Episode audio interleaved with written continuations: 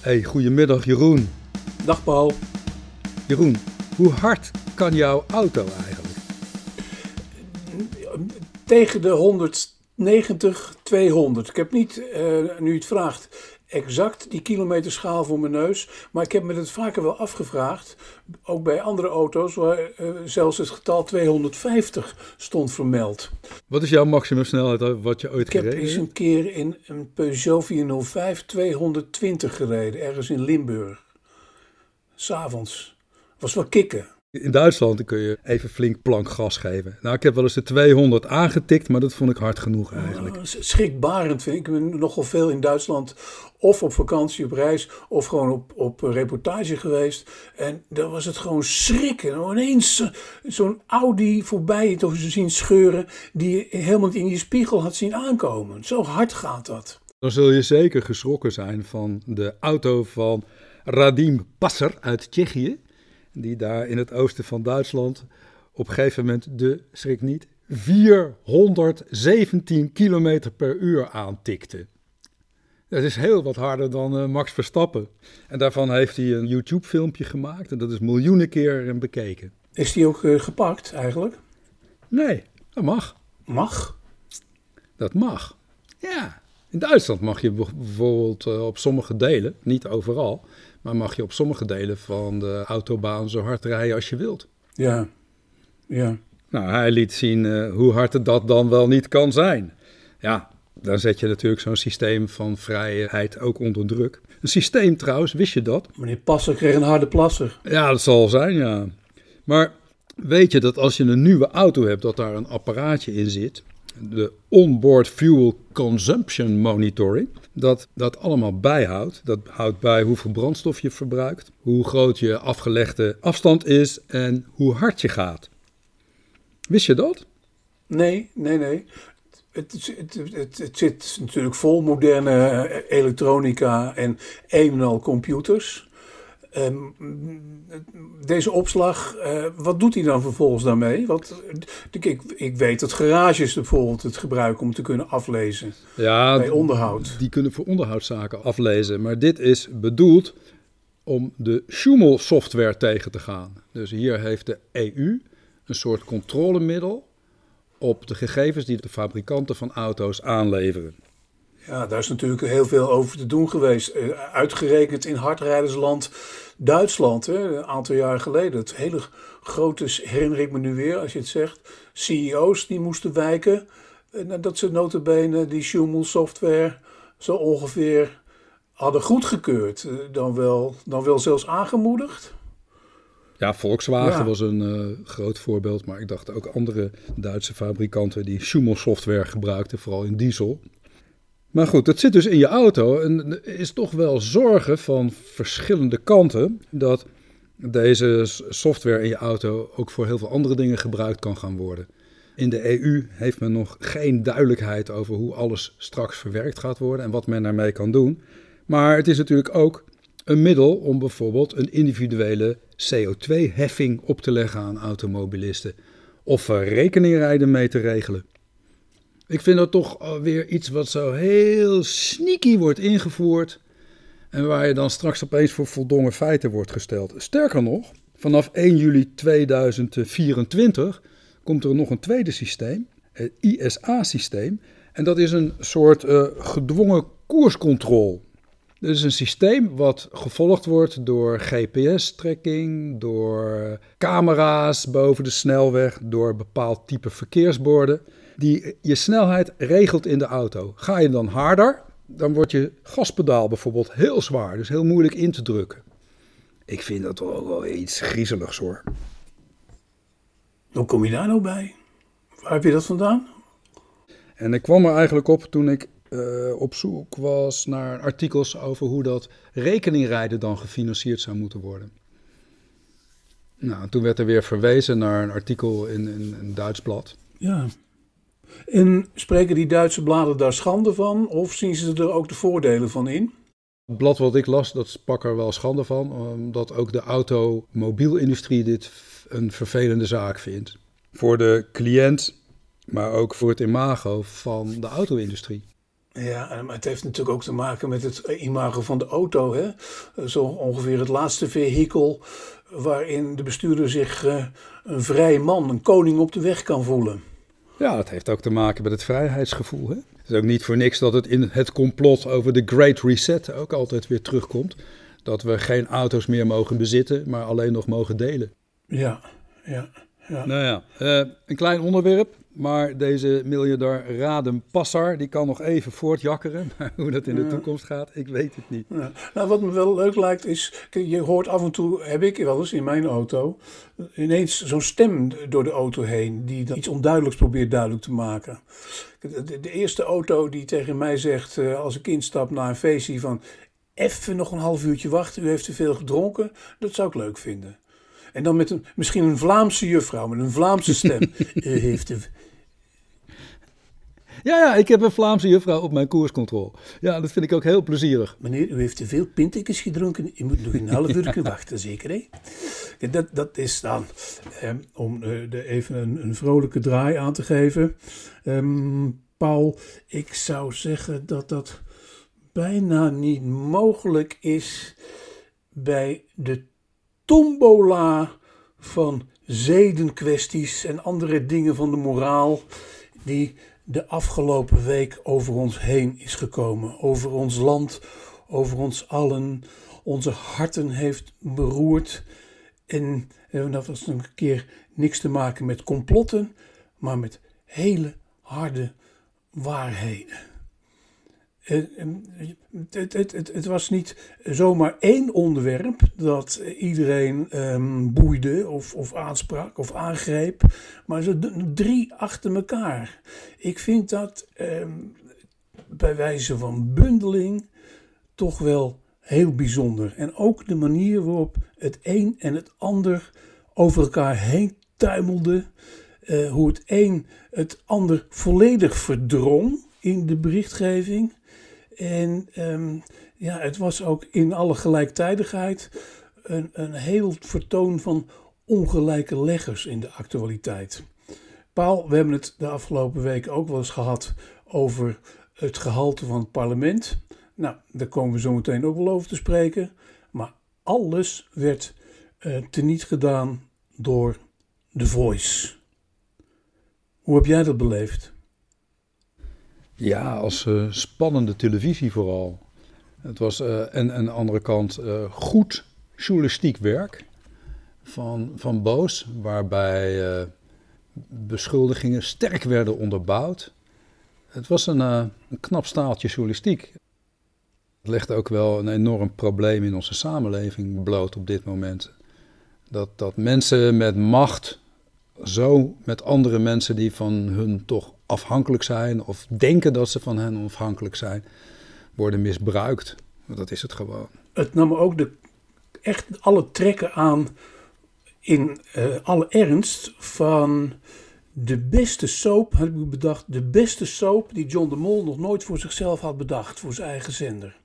Het begon afgelopen weekend al in, in, in de opbouw over de onthullingen die zouden komen bij Boos. Mhm. Toen al was de met, toen nog met Linda verkerende pianist, waar ik daarvoor nog nooit over had gehoord, in opspraak. Ja. En dat, dat, dat kwam zo'n beetje los als een teaser, als een spoiler. Wel al wat langer rond, rond Marco Borsato. Dat was eigenlijk de eerste keer dat we van dit soort zaken gingen horen. Ja.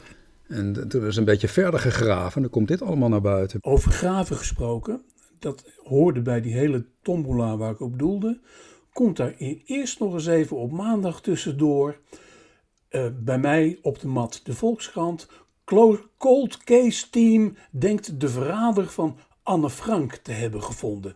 Nou, dan heb je het natuurlijk ook over een fenomeen waarover om de zoveel tijd weer nieuwe onthullingen tussen aanhalingstekens naar buiten komen.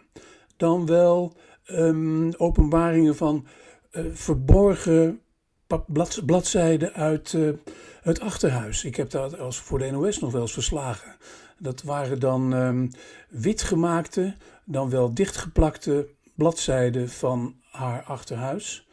Uh, er is een musical geweest en nu, nu afgelopen maandag en de Volkskrant en het Parool en de NRC pakken uit met de onthullingen van het Cold, Cold Case Team, vervat in het verraad van Anne Frank.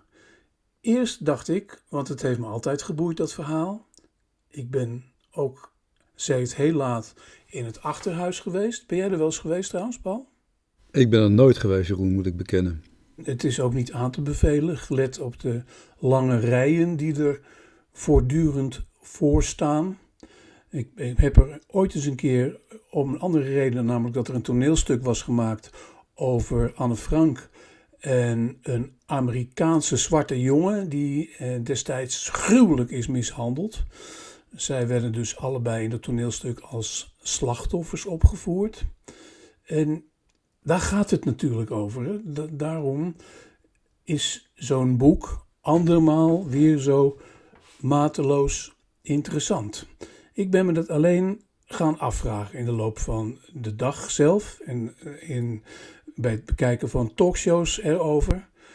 Er was iets wat niet klopte bij een heel plausibele redenering van deductie en reductie van theorieën dat het mogelijk een Joodse notaris is geweest die in grote angst voor zijn eigen gezin dan mogelijk uh, Anne Frank en het hele gezin zou hebben verraden.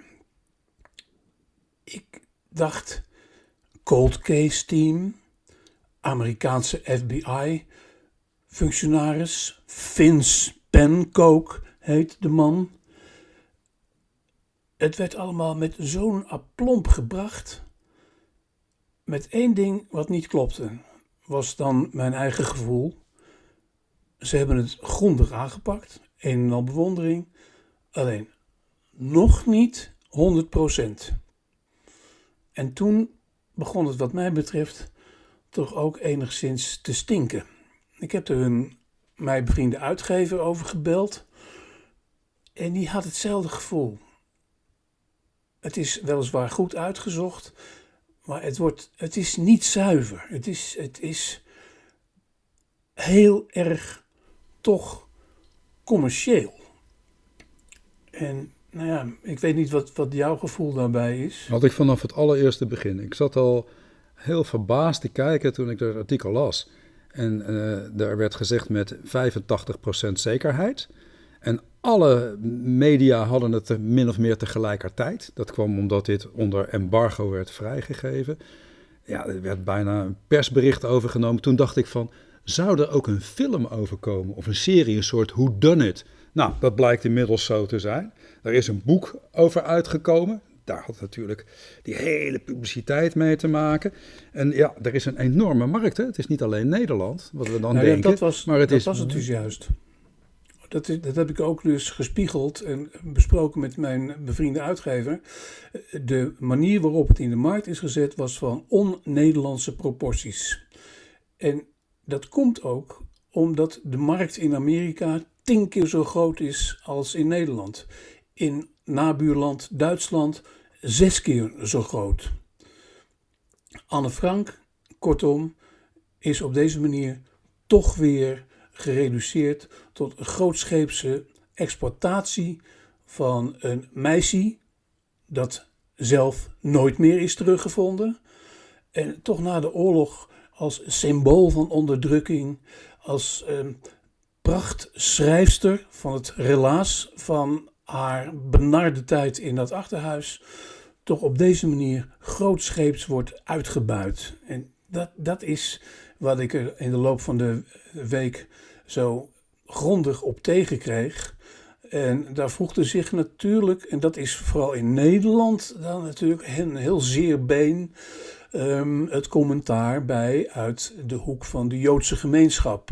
Aangevoerd dan door Esther Voet, hoofdredacteur van het uh, Nieuw Israëlitisch Weekblad. Die zei dat de klakkeloze overname van NRC, de Volkskrant en het Parool, een boek zonder uh, enige vorm van kritiek, een dieptepunt is in de Nederlandse journalistiek. Um, ik, ik voel daar toch wel enigszins in, in mee. is, het is ehm, nou, er blijft het toch, ook, toch iets hangen van niet goed uitgezocht, toch? Nou, niet gevonden wat men had willen vinden. Uh, heeft men een aanknopingspunt gehad in dat briefje, wat uit uh, ja, de, de nalatenschap van de vader van Anne Frank is gekomen, waarin die notaris is genoemd. Maar blijkbaar heeft de vader van Anne Frank daar eh, zelf niet, uh, niets mee gedaan, geen actie onder, op ondernomen. Dat briefje zou hem uh, anoniem zijn bezorgd. Ja, dan weten we niet. Is het een valse beschuldiging? Is het een werkelijke beschuldiging? Nou, toen is er geen enkel bewijs geweest. En we weten niet waar de vader van Anne Frank op is gestuurd. Nou ja, en als je dan zegt, we gaan dat allemaal uitzoeken en onderzoeken en je komt niet verder dan een soort waarschijnlijkheid. En die waarschijnlijkheid wordt dan ook nog eens gekoppeld aan het gevoel dat die man, wat totaal onbewezen is of wat totaal uit de lucht gegrepen is, zijn eigen gezin heeft willen redden door een ander te verraden. Ja, dan, dan heb ik al hele grote twijfels aan het belang van zo'n studie.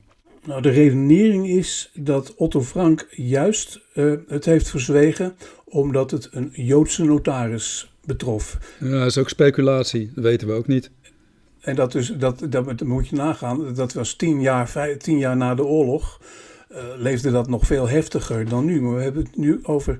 We zijn nu 75 jaar verder. Uh, dat dit, deze denkwijze, deze gedachtegang van Otto Frank. dan juist ook in de kring van de Joodse gemeenschap. weer wordt uitgelegd als. Zie je wel, de Joden zijn weer de kwaaie pier. En ook gelet op uh, de sfeer van antisemitisme, die hier en daar toch wel weer een enge gestaltes aanneemt Zeker. tegenwoordig, kan ik dat, kan ik dat wel begrijpen. Mm. Nou, um, dat dus over het onderdeel Anne Frank van de tombola van afgelopen week. Maar dan komt als de vulkaan in de, Atla in de, in de vulkaan in de Pacific toch dat hele verhaal over de Voice of Holland tot een enorme eruptie. Um, met, we zijn, jij zei het net al, goed uitgezocht door Tim Hofman en zijn, het is niet eens een cold case team, het is zo hot als het maar kan. Ik, ik vraag me alleen steeds af, uh, het is vijf jaar na MeToo. Uh, vijf jaar na de onthullingen uit Amerika. Die Kevin Spacey onder andere de kop hebben gekost. Uh, ik vind het dan, dan aan de ene kant toch ook weer heel dubieus. Aan de andere kant misschien wel knap. Hoe lang het verborgen is gebleven. Of, of heb ik dat, of heb ik dat toch, zie ik dat toch verkeerd? Jeroen, Jeroen, kun jij wat minder ploppen in de microfoon? Oké, okay. kortom, het is, iedereen buitelt over elkaar heen. Hè? Jeroen, we hebben toch al jarenlang het woord het Goois matras. Wel iets van alle tijden. En uh, ja, wat zich hier, hier ook openbaart is het, verschrikkelijke machtsmisbruik. En dan moet je ook eens even kijken naar de aard van het programma, denk ik dan. The Voice of Holland, uh, Idols, uh, Holland's Got Talent. Het zijn allemaal wedstrijden waarbij jonge mensen hun ziel en zaligheid verkopen aan zo'n programmaproducent in de hoop dat ze ooit een ster worden. Nou, de, de, ene kant zie je dan het, het walgelijke eh, gedrag van bepaalde types die in zo'n programma het, in ieder geval in de ogen van de mensen die slachtoffer zijn, voor het zeggen hebben. Maar aan de andere kant is het toch ook uh, voor de meeste mensen heel triest afgelopen die aan dat programma hebben meegedaan. Hoeveel sterren kennen we nog van de, nou wat zullen het er zijn, 200, 300 mensen die de afgelopen jaren eraan hebben meegedaan? Is er niet sprake van uh, zo en zo misbruik van mensen? Nou ja, dat, dat, is dan, wat ik, dat is dan een soort van koppeling, terwijl het niet vergelijkbaar is met Anne Frank, maar het gaat toch allebei over exploitatie. En in de kern, het is een uitzending op een de commerciële zender, gaat het over de winst, over het geld. Ja. En het heeft ook niet voor niets, en dat is aardig dat je dat nou net zo opzomt, het heeft ook niet voor niets een hele reeks uh, Engelse titels. John de Mol heeft ten eerste het grootste belang in de verkoop van zo'n format aan het buitenland. Met Amerika als een prominente afnemer. Uh, het Big Brother huis.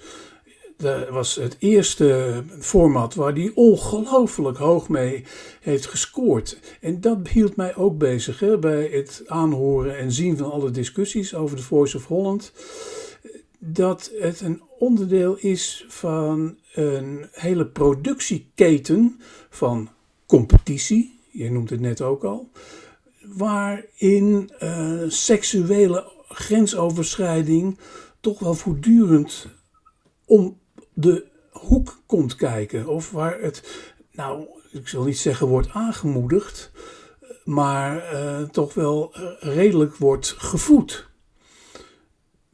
Uh, iedereen kijkt mee bij deze reeks. En met, met toch de vraag, en dat is het, alles van dubbele moraal.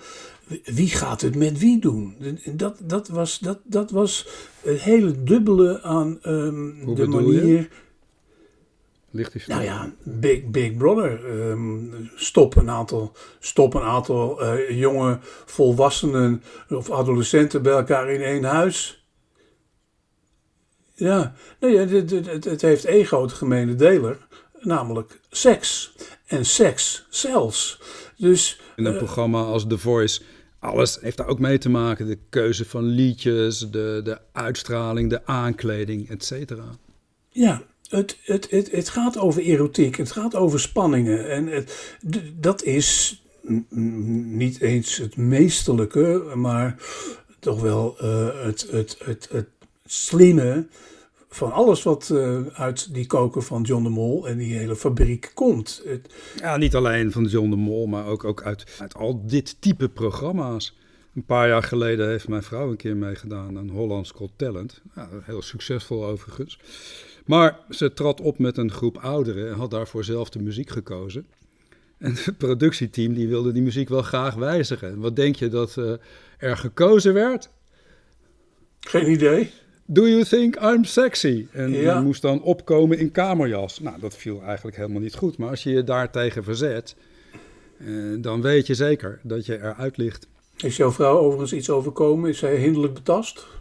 Nee, nee, nee, absoluut niet. Nee, nee, absoluut niet. Nee, ik denk ook dat het niet goed was afgelopen met degene die dat had geprobeerd. En ze heeft trouwens ook geen, uh, geen foto's uh, toegestuurd gekregen van een plassertje. nee, het fenomeen dickpic, ja. Ik vind dat... Hoe, hoe haal je het in je hoofd? Hoe haal je het in je hoofd? Om dan met, met, met een soort fototoestel daar een foto van te maken. En dat naar vrouwelijke deelnemers te sturen. Ja, dan denk ik, die, die man is niet alleen, zoals hij afgeschilderd wordt, een seksueel roofdier. Ja. Maar die is gewoon gestoord. Ja. ja. nou, zo heeft iedereen natuurlijk zijn, zijn beleving ervan. Um, natuurlijk ook in alle vormen van uh, weerzin en um, schande over geoordeeld. Alleen zat er, ook gelet op de opbouw van uh, de onthulling is nog maar twee dagen ver weg. Eén dag de onthulling zelf. Uh, los van de weerzin en uh, het morele oordeel zat er ook onmiskenbaar één enorm guilty pleasure-achtig element aan. Nederland smulde ervan. Daarom zeg ik, het is het beste format dat John de Mol nog niet voor zijn eigen fabriek heeft verzonnen. Hopelijk blijft het bij een eenmalige gebeurtenis. En ik denk dat het wel het nodige zal uitlokken, ook bij andere instanties en organisaties. Het, het machtsmisbruik, eh, het zich op deze manier gedragen, is natuurlijk niet alleen iets wat in Hilversum voorkomt. Al is Hilversum natuurlijk wel een hele gesloten wereld.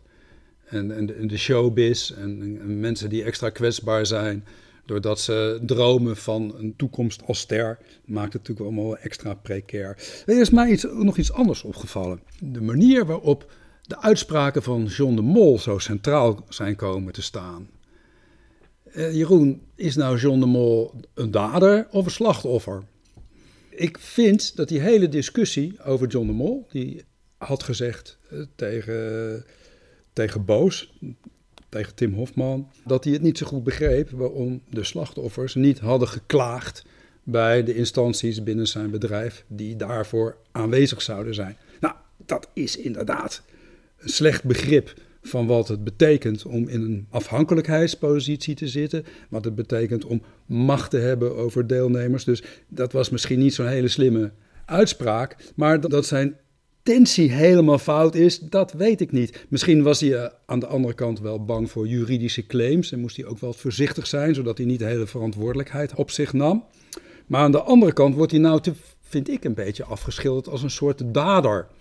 Terwijl er maar een paar echte daders zijn. En dat zijn degenen die die mensen misbruikt hebben. Dat, uh, noem ze maar. Uh, er, zijn er, er zijn er nu drie genoemd. Een regisseur, de bandleider en een uh, jurylid. Dat zijn de daders. En daar moeten we ons op richten, denk ik. Ali B en dat er dan daarnaast nog allerlei andere verantwoordelijkheden zijn. Ja, zeker. Maar primair zijn dit de daders. Ja, uh, John de Mol getuigt hier misschien in zijn semi-openheid in het uh, onderhoud met Tim Hofman, misschien van de bedrijfsblindheid die hem uh, door al die jaren van succes is ehm, overkomen. Of hij um, verhult duidelijk de waarheid. Joep van het Hek noemt hem een enorm lichtbeest in zijn column in het NRC. Uh, inmiddels uh, is hij ook van repliek gediend door een aantal vrouwen van zijn eigen bedrijf in de pagina groot advertentie in het AD. En daar zegt hij dan weer van geschrokken te zijn. De arme John de Mol, pater familias, die door Johan Derksen in VI Insight ook nog eens enigszins uh, begrijpend werd uh, besproken, omdat John het voor zijn arme zus zou hebben opgenomen. Nou, kan wel zijn. Het is natuurlijk een familiebedrijf. Alleen is daar natuurlijk aan deze puntgave glamour een enorme smet toegebracht. En ik denk wel eens aan nieuwe formats. Nou, deze week is het wel gebleken wat een perfect format het niet is in delen. Niet wie is de mol, maar wie is de verkrachter. Kijkcijferkanon. Als het allemaal niet zo vreselijk immoreel was. Ik denk uh, ja, dat dit nog wel weer doorsuttert. En ze hebben het ook terecht over de Gooise matras. Uh, René van der Grijp had het aan de tafel met Johan Derksen ook al uh, heel nuchter betiteld met de vaststelling: is hier eigenlijk iets nieuws verteld? Dit wisten we toch al lang? Ja, is voor alle tijden. Ja. Dat wil niet zeggen dat het niet heel belangrijk is om dit toch telkens maar weer in de openbaarheid te brengen. En daar waar het gaat om verkrachting, hè, dus iemand gewoon op valse voorwenselen mee naar je huis lokken of naar een bepaalde plaats en dan zo iemand uh, belagen, verkrachten. Ja, dat kan gewoon niet. Dat is gewoon goed dat dat aan de oppervlakte komt. En waarom is dat journalistiek belangrijk? Omdat het hier inderdaad gaat over het blootleggen van machtsstructuren die tot dit ongewenste gedrag leiden. Het is goed dat het gebeurt, moet blijven gebeuren. Maar er komt nu ook een nieuwe wet. Er was nog geen wet die in sommige andere landen al wel geldt, waarbij je instemming moet verlenen en die instemming moet duidelijk zijn. Uh, voordat je seks hebt met iemand die je niet goed genoeg kent. En in de landen om ons heen is, is dat al zover. In Nederland is er wel een wetsontwerp, maar dat zou pas in 2003, worden behandeld. En het zou goed zijn als de regering dit wetsvoorstel zeer snel op de agenda zet en het liefst dit jaar nog afhandelt. Ja, is ook zo. Ik hoorde het, uh, mevrouw Jezil Gus ook zeggen, de nieuwe minister van Justitie, uh, in reactie op uh, dit hele tumult. Het eerste wat ik toen dacht was, goh, is die wet er al niet lang? Gelet op nou ja, de diepe wortels van de problematiek. Nou goed, hij komt er nu. Ehm, een, een, een, nieuw uh, wetsinstrument. En daarnaast zitten de getroffen mannen met een terechte reputatieschade. En, John de Mol met, met, een enorme verlies, straks ook financieel. Imago voor zijn bedrijf.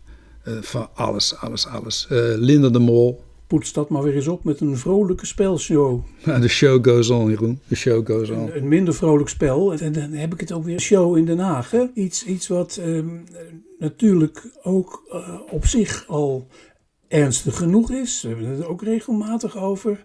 Uh, de, uh, ver, de zinkende moraal, de bedenkelijke moraal van de Haagse politiek. Over reputaties en over uh, zeden, dubieuze zeden gesproken. De Voice of Holland berichtgeving is er deels in geslaagd om alles te overschaduwen of in ieder geval fors deel van de aandacht weg te nemen van datgene wat inmiddels in het parlement gebeurde. En dat was, uh, nou ja, dat, dat heeft inmiddels, vind je niet, ook enige soapachtige proportie gekregen. Leg uit. De nieuwe regering treedt aan. Uh, de premier staat er met nieuw elan en een nieuwe stropdas. En uh, over soap gesproken, Geert Wilders in de wetenschap uh, dat het allemaal rechtstreeks wordt uitgezonden, voert weer een van zijn nieuwe basse nummers op. In dit geval door kont te doen of te spreken over terroristen in dienst van de VVD. Het gaat zo verder. Uh, krijgt enige repliek van Jesse Klaver. En dan gaat het over het voorzitter van de Tweede Kamer. Nou, Wilders maakt een enorm nummer van een VVD mevrouw die die van terrorisme beschuldigt. Uh, hij heeft het over de Kamerleden met hoofddoekjes. Die mevrouw heeft ook, ook voor terrorisme drie jaar in de gevangenis gezeten. Niet echt voor terrorisme, ze zou een terroristische aanval mede hebben voorbereid. Zij was lid van die Hofstadgroep. En uh, werd verdacht ook van uh, betrokkenheid bij plannen om uh, Hirsi Ali aan te vallen. En Wilders noemde zich ook zelf als mogelijk slachtoffer. Ja, ja, ja. En dat, is, dat, is, dat is het. Hij heeft dan materiaal in handen. Hè? Hij, hij, kan er, hij kan er echt mee scoren. Ja. Nou ja, later, dat blijft dus niet alleen bij Wilders, maar de clown van Vorm voor Democratie, van Meijering. Ja, maar hier wil ik nog even nog wat zeggen over, over wat hier gebeurde in, in dit debat. Dat is Sumaya Sala, waar hij het over had. Hij zei dat zij een VVD prominent zou zijn. En hij vermoedde dat zij ook toegang kon krijgen tot de Tweede Kamer. Nou, Fonda Sala is een Kamerlid, maar is gewoon de zus van. Er is, er is niets tegen te zeggen. En Kautar Bouchalik, ja. een Kamerlid voor GroenLinks, ja, die verweet hij banden met, met de moslimbroeders. Daarmee doet hij iets heel algemeens. Hè. Hij maakt de mensen eigenlijk los van hun positie op dit moment. Wie zijn die mensen? Hoe denken ze nu? Wat zijn hun ideeën? Waarom zitten ze in het parlement? En wat ik heel goed vond van Jesse Klaver, die verdedigde mevrouw Bouchalik ten volle. Maar wat deed Sophie Hermans, dat vond ik toch wel een beetje lastig. Die ontkende min of meer dat zij in de VVD een belangrijke positie had. En die zei dat Wilders haar niet in de kamergangen zou kunnen tegenkomen. Maar die zei niet, want die mevrouw Soumaya Sala is wel degelijk lid van een commissie die zich over bepaalde zaken zoals staatsveiligheid en dergelijke buigt, dat zij volledig achter haar staat als een betrouwbaar meedenkend iemand die afstand heeft genomen van haar gedachten uit het verleden en nuttig is vanuit haar kennis uit het verleden voor een commissie die gaat over justitie en veiligheid. Dat deed ze niet. Dat vond ik toch wel opmerkelijk eigenlijk. Ze ging niet pal voor deze vrouw staan. En ik denk dat ze dat wel had moeten doen. Ja, nou op zijn beurt heeft Wilders dan uh, zijn selectieve manier om uh, dat uh, hoog op te spelen. Uiteindelijk is het dan uh, geculmineerd in aanvallen, dan wel oordelen over Kamervoorzitter Bergkamp, die dan bij een tweede zitting overgaat tot schorsing. inmiddels is ze namelijk natuurlijk zelf ook voldoende geprest en onder druk gezet om strenger te zijn. In dit geval Toon van Meijering het had over burgerlijke ongehoorzaamheid. Hè? Dat burgers beter ongehoorzaam zouden kunnen zijn. Sterker nog, hij deed een oproep tot wetteloosheid. En zij heeft ook ingegrepen toen hij het had over minister Kuipers. En hij zei, dit is een man die minister is geworden door zich uh, naar boven te likken en naar beneden te trappen. Ja, zo ga je niet met je regering om, zo ga je niet met het parlement om. Wilders die ging op een verschrikkelijke ja. manier tekeer. Als je het over mensen had met een hoofddoek, maar we kennen zijn thema's. Dan zou er bijna weer sprake kunnen zijn van, van belediging van een hele bevolkingsgroep. Uh, het is bijna de, de, ontmenselijking van bepaalde mensen. Dat kon hij doen en dat deed hij op een verschrikkelijke manier. En dat is ook zijn toon en zijn agressie die daaruit spreekt. Die het een zeer onaangenaam debat maakt om naar te kijken. Ik vroeg me af of dat ook niet anders kan. Ja. Nou, zag je dat Wilders nog weerwoord kreeg vanuit die Kamer. En dan kun je zeggen, vergrijp in, mm. zoals uh, Omzicht zei, toon de rode of de gele kaart. Hè. Pak hem, ontneem hem het woord. Maar ja, aan de andere kant is het ook wel goed als dit debat gevoerd wordt. En wat ik net zei, dat het belangrijk is dat als mensen die lid zijn van jouw partij of diensten verlenen aan jouw partij, dat je daarachter gaat staan en dat je laat weten dat jij als partij, als andere parlementariërs, dit als een, uh, een grove schending van parlementair fatsoen beschouwt. En dat, dat was het opvallende in dat uh, debat met deze provocateur van de Forum voor Democratie, de heer Van Meijeren, dat de Kamervoorzitter nu wel optrad, wel ingreep, maar dat daardoor het debat een beetje uitbleef. Daar is door twee mensen tegen geprotesteerd. Door mevrouw Agema van de PVV. Ja, dat kan ik begrijpen ook, omdat het haar eigen partij ook zou hebben getroffen in deze situatie. Maar ook mevrouw Kuiken van de Partij van de Arbeid die zei: eh, Voorzitter, u ontneemt mij het woord. Nou, ze mocht daar niet op ingaan. En ja, dat is toch ook een twijfelgeval, hè? Had je, had je niet weer opnieuw deze man keihard moeten aanpakken? Vanuit het parlement. En het parlement ook laten zien: wij als collega's accepteren dit niet.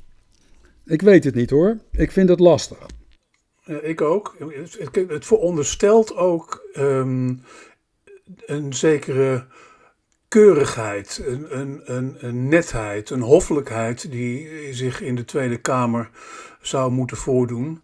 Uh, aan de andere kant denk ik, uh, met uh, verwijzing naar het omstreden televisieprogramma, dat juist die provocateurs en ook Geert Wilders voor een deel The Voice of Holland vertolken. Want als de Tweede Kamer toch een afspiegeling zou moeten zijn van het volk, vertegenwoordigd door uh, gekozen politici, dan spreken ze helaas voor een deel toch ook wel de grove taal van een deel van het volk. Ik denk dat het niet anders is, Paul. Dat het namelijk zo scherp ligt. Ja, maar dan glijd je af. Als, uh, niet alleen als uh, parlement, maar ook als samenleving. Nee, maar ik probeer dit niet uit te leggen en te vergoelijken. Ik stel alleen vast dat het zo is. Namelijk dat er in de samenleving een deel is die zich op deze manier uit. Ja, je mag van een parlementair debat verwachten dat het ook richting geeft aan de samenleving. Je mag van een parlementair debat verwachten dat men respect heeft voor elkaars mening. En dat betekent wel dat een mening zich ook voor dat respect moet lenen. Ja, maar dat is het juist. En daar passen niet in woorden zoals Wilders huldigde van tegen Klaver zoals hij... Oh, gek! Of wat, uh, wat Van Meijeren deed over de nieuwe minister. Woorden die ik niet herhaal, maar die ik net al heb genoemd. Dat kan niet natuurlijk. Of tegen Rutte, u bent niet goed snik. Zedenverwildering, Jeroen. ja, nou ja, er komt, er komt wetgeving tegen de, dit soort seksueel uh, over, grensoverschrijdend gedrag. Ik, ik, geloof dat er uh, zelfs ook nu een, een, debat nog komt over de zeden in de Tweede Kamer. Ja, waar Wilders al over heeft afgezegd. Hè? Die, ja, die, de mevrouw inderdaad. Bergkamp wil met iedereen praten daarover. Ik vraag me af of uh, wat dat betreft wetgeving of nieuwe debatten de Kamer net zo smetteloos zullen maken als de Gooise matras. Ik heb er uh, een, een danige twijfel over. Goed, Jeroen. Ja, het is wat. Je had nog een dingetje, um, bespraken we vooraf. Ja, over het Rode Kruis en berichtgeving daarover in Duitsland? Ook een klein in het Nederlands, maar echt, echt piepklein. Er is de vorige week een hek geweest bij het Rode Kruis, waarin meer dan een half miljoen gegevens zijn buitgemaakt van kwetsbare mensen. En het betreft 60 organisaties van het Rode Kruis. In Nederland is niet vrijgegeven of er Nederlandse dossiers bij betrokken zijn. Maar in Vlaanderen heb ik begrepen, daar zijn in ieder geval meer dan duizend dossiers gestolen. En het gaat over gegevens van vermiste personen. En mensen die door oorlogsgeweld gescheiden zijn van elkaar. Mensen die gevangen zijn, waarbij hun familieleden dat niet weten. Vluchtelingen. Het idee achter deze database was uh, Restoring Family. Dat je mensen weer bij elkaar brengt die elkaar zijn kwijtgeraakt door wat voor redenen dan ook. En dat zijn dus kwetsbare mensen. En de vraag is, wat is nou de, het motief geweest van de dader? En wie is het geweest? Want ze weten tot nu toe niets van de daders. Mhm. Het Rode Kruis heeft gezegd dat er uh, nog niet is gelekt. En dat er ook niet is gevraagd om losgeld. Dus waar zijn die gegevens en wat gebeurt daarmee? Nou, als dat in verkeerde handen komt, is niet plezierig voor wie dan ook. En zeker de mensen die daarbij betrokken zijn, die sowieso al in angst hebben geleefd en nog steeds in angst leven om hun verwanten die ze kwijt zijn. Ja, dat is, is onverdraaglijk. En het is verdorie de zoveelste keer dat belangrijke persoonsgegevens op tafel liggen. En het is een klein berichtje, maar ik vind het van het grootste belang dat er eens werk wordt gemaakt van mhm. deze zaak. Ik heb het al vaker gezegd, maar het feit dat persoonsgegevens zomaar voor iedereen beschikbaar kunnen komen, beschikbaar kunnen komen in autocratische regimes, beschikbaar komen voor misdadigers. Het is, het is te gek voor woorden zo langzamerhand. En eh, niet alleen in autocratische regimes, maar blijkbaar nu ook in het Vrije Westen. Wat kunnen die regimes daar niet mee doen? Ja. Wat kan een, een regering uit, uit Syrië bijvoorbeeld niet, niet doen met, mensen die, waar ineens de gegevens van bekend worden, die voor wat voor reden dan ook zijn gevlucht? Ja, ik vind het, ik vind het zo langzamerhand niet meer kunnen. Elke week lees je over hacks hier, hacks daar, gegevens van mensen die op straat liggen. Maar deze hack gaat over de gegevens van zeer kwetsbare mensen.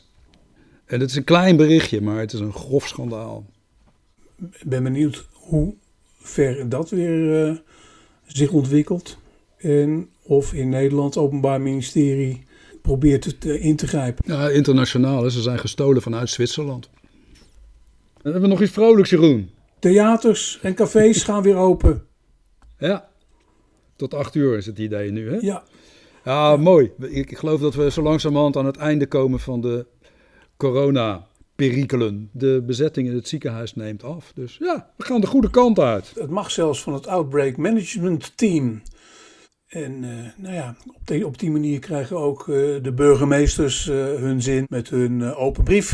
Het waren er dertig die ook al niet langer meer konden verdragen om ja, uitvoerders te zijn van zo'n selectief beleid dat degene die ze zouden willen omarmen, hè, de kunstenaars, maar ook de horecaondernemers, uh, dat ze die niet langer hoeven te bestraffen. Nou, ik, vind dat wel een, uh, ik vind het wel een vrolijke ontwikkeling. Zo is dat. Prima. Prima. En dan wordt het uh, matinee weer eens populair. Hè? Als de mensen in ieder geval tot acht uur de theaters kunnen bezoeken. Goed Jeroen, ik spreek je weer volgende week. Goed zo.